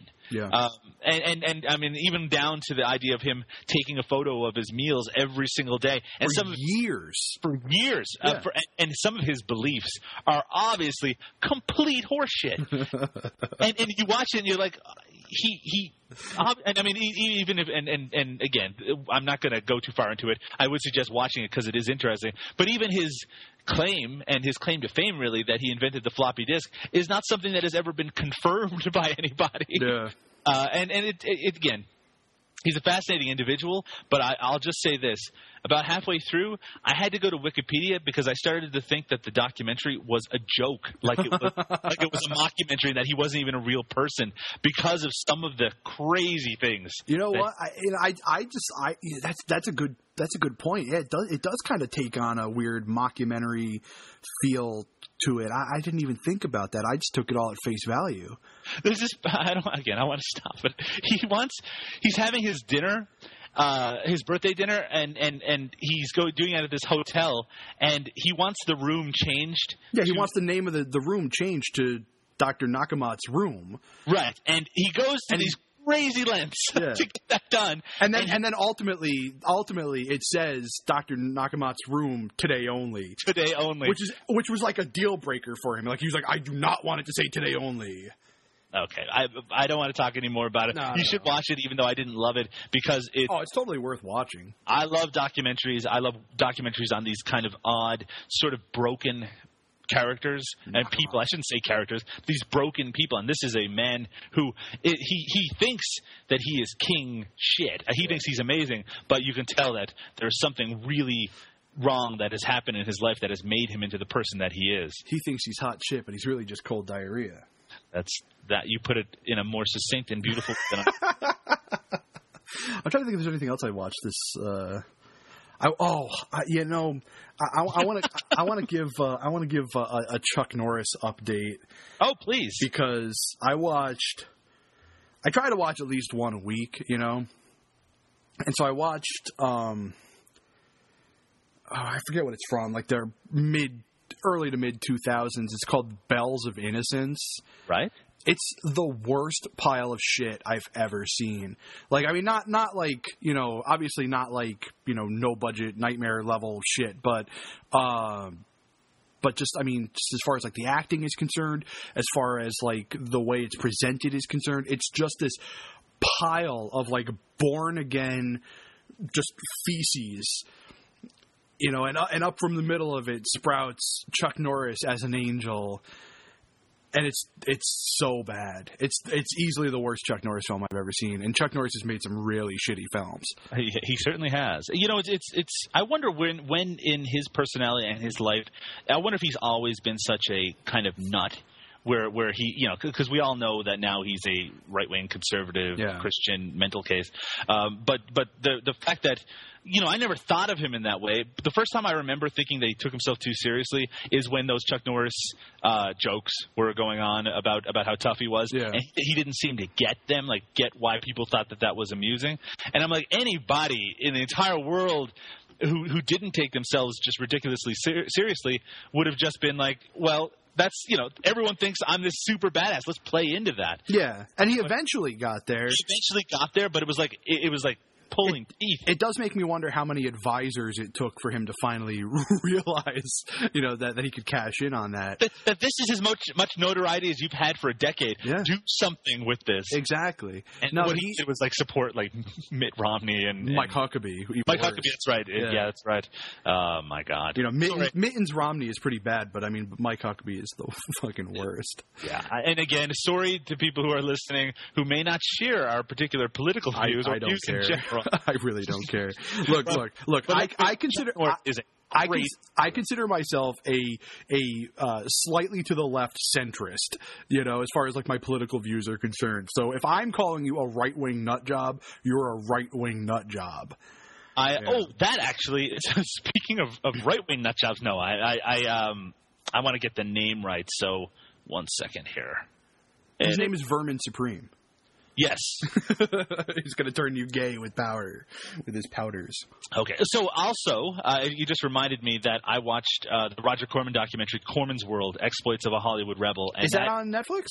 Uh, not on Netflix. Uh, it just got released on DVD and Blu-ray, I think, uh, a week or a couple of weeks ago, and it is uh, great. I mean, it's a really great documentary. Yeah, I really want to watch that. It has sort of that, uh, and and and I don't want to make it seem like the filmmaker is, is derivative, but it has sort of that energetic feel that not quite Hollywood Sure, and sure. Jetty Maidens Unleashed have. But they managed. I mean, they they interviewed Martin Scorsese and Robert De Niro and Nice. especially Jack Nicholson, and they got really good stuff out of. Uh, well, Scorsese always gives good stuff, but Jack Nicholson, who's a guy who's fairly reclusive when it comes to interviews, Yeah, yeah, yeah. uh, he really he he really he contributes he has so much gravitas anyway but but he's fun and interesting and uh and he gets choked up near the end and i tell you watching that guy get choked up it, you can't help but uh, get a little uh, dusty in a room uh for for me as well no it's a great documentary and Yeah, it- I'm gonna I'm gonna try to get my hands on that as, as soon as I can. That that sounds great.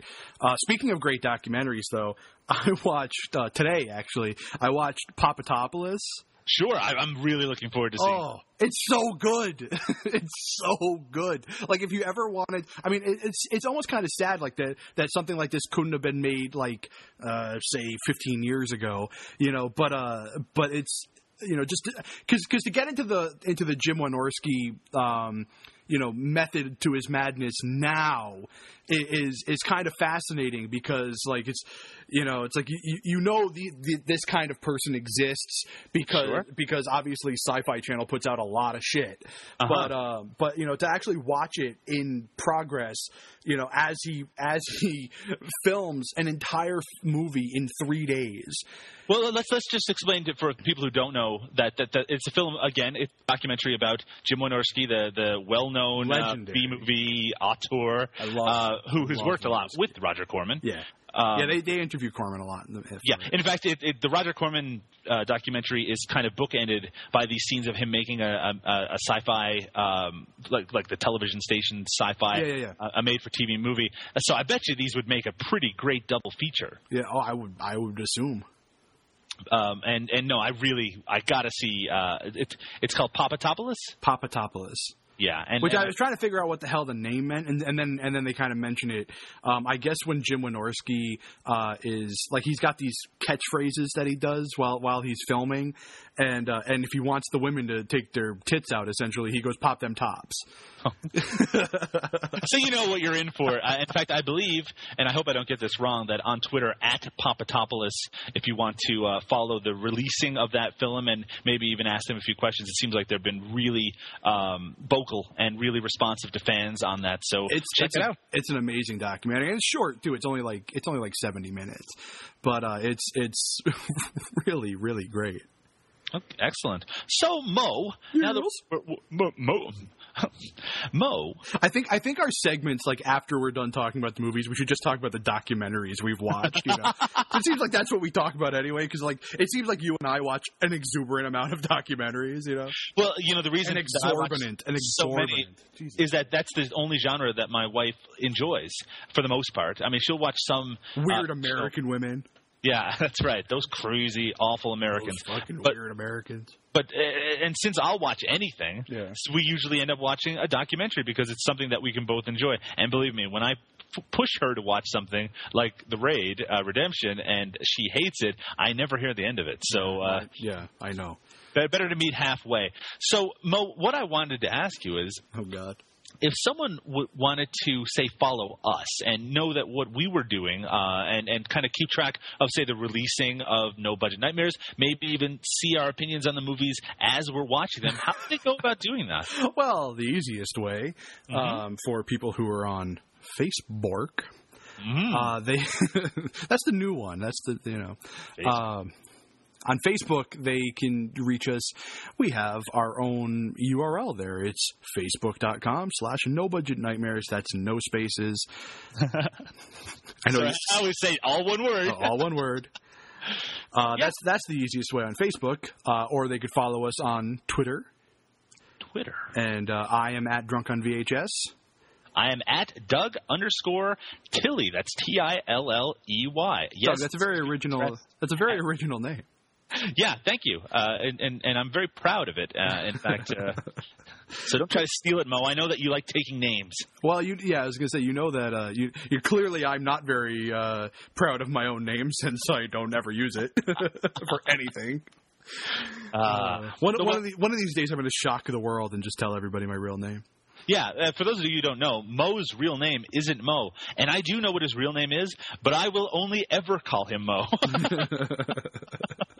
which isn't which isn't a criticism on your your uh, Christian name, so to speak. you asshole. So yeah, you can contact us there. But Mo, uh, aside from all this social network nonsense, what what if? I mean, just what if? I'm just throwing out a crazy scenario here. Uh-huh. What if someone wanted to email us? Look, it's become abundantly clear that nobody wants to email us. I believe after begging for the last We have been episodes- begging for the last like four I'm episodes. certain that lots of people have written, but they're fucking up the email address every single time because it's so ridiculous. Mm. Maybe. What is that email address? you can they can contact us at no budget no budget nightmares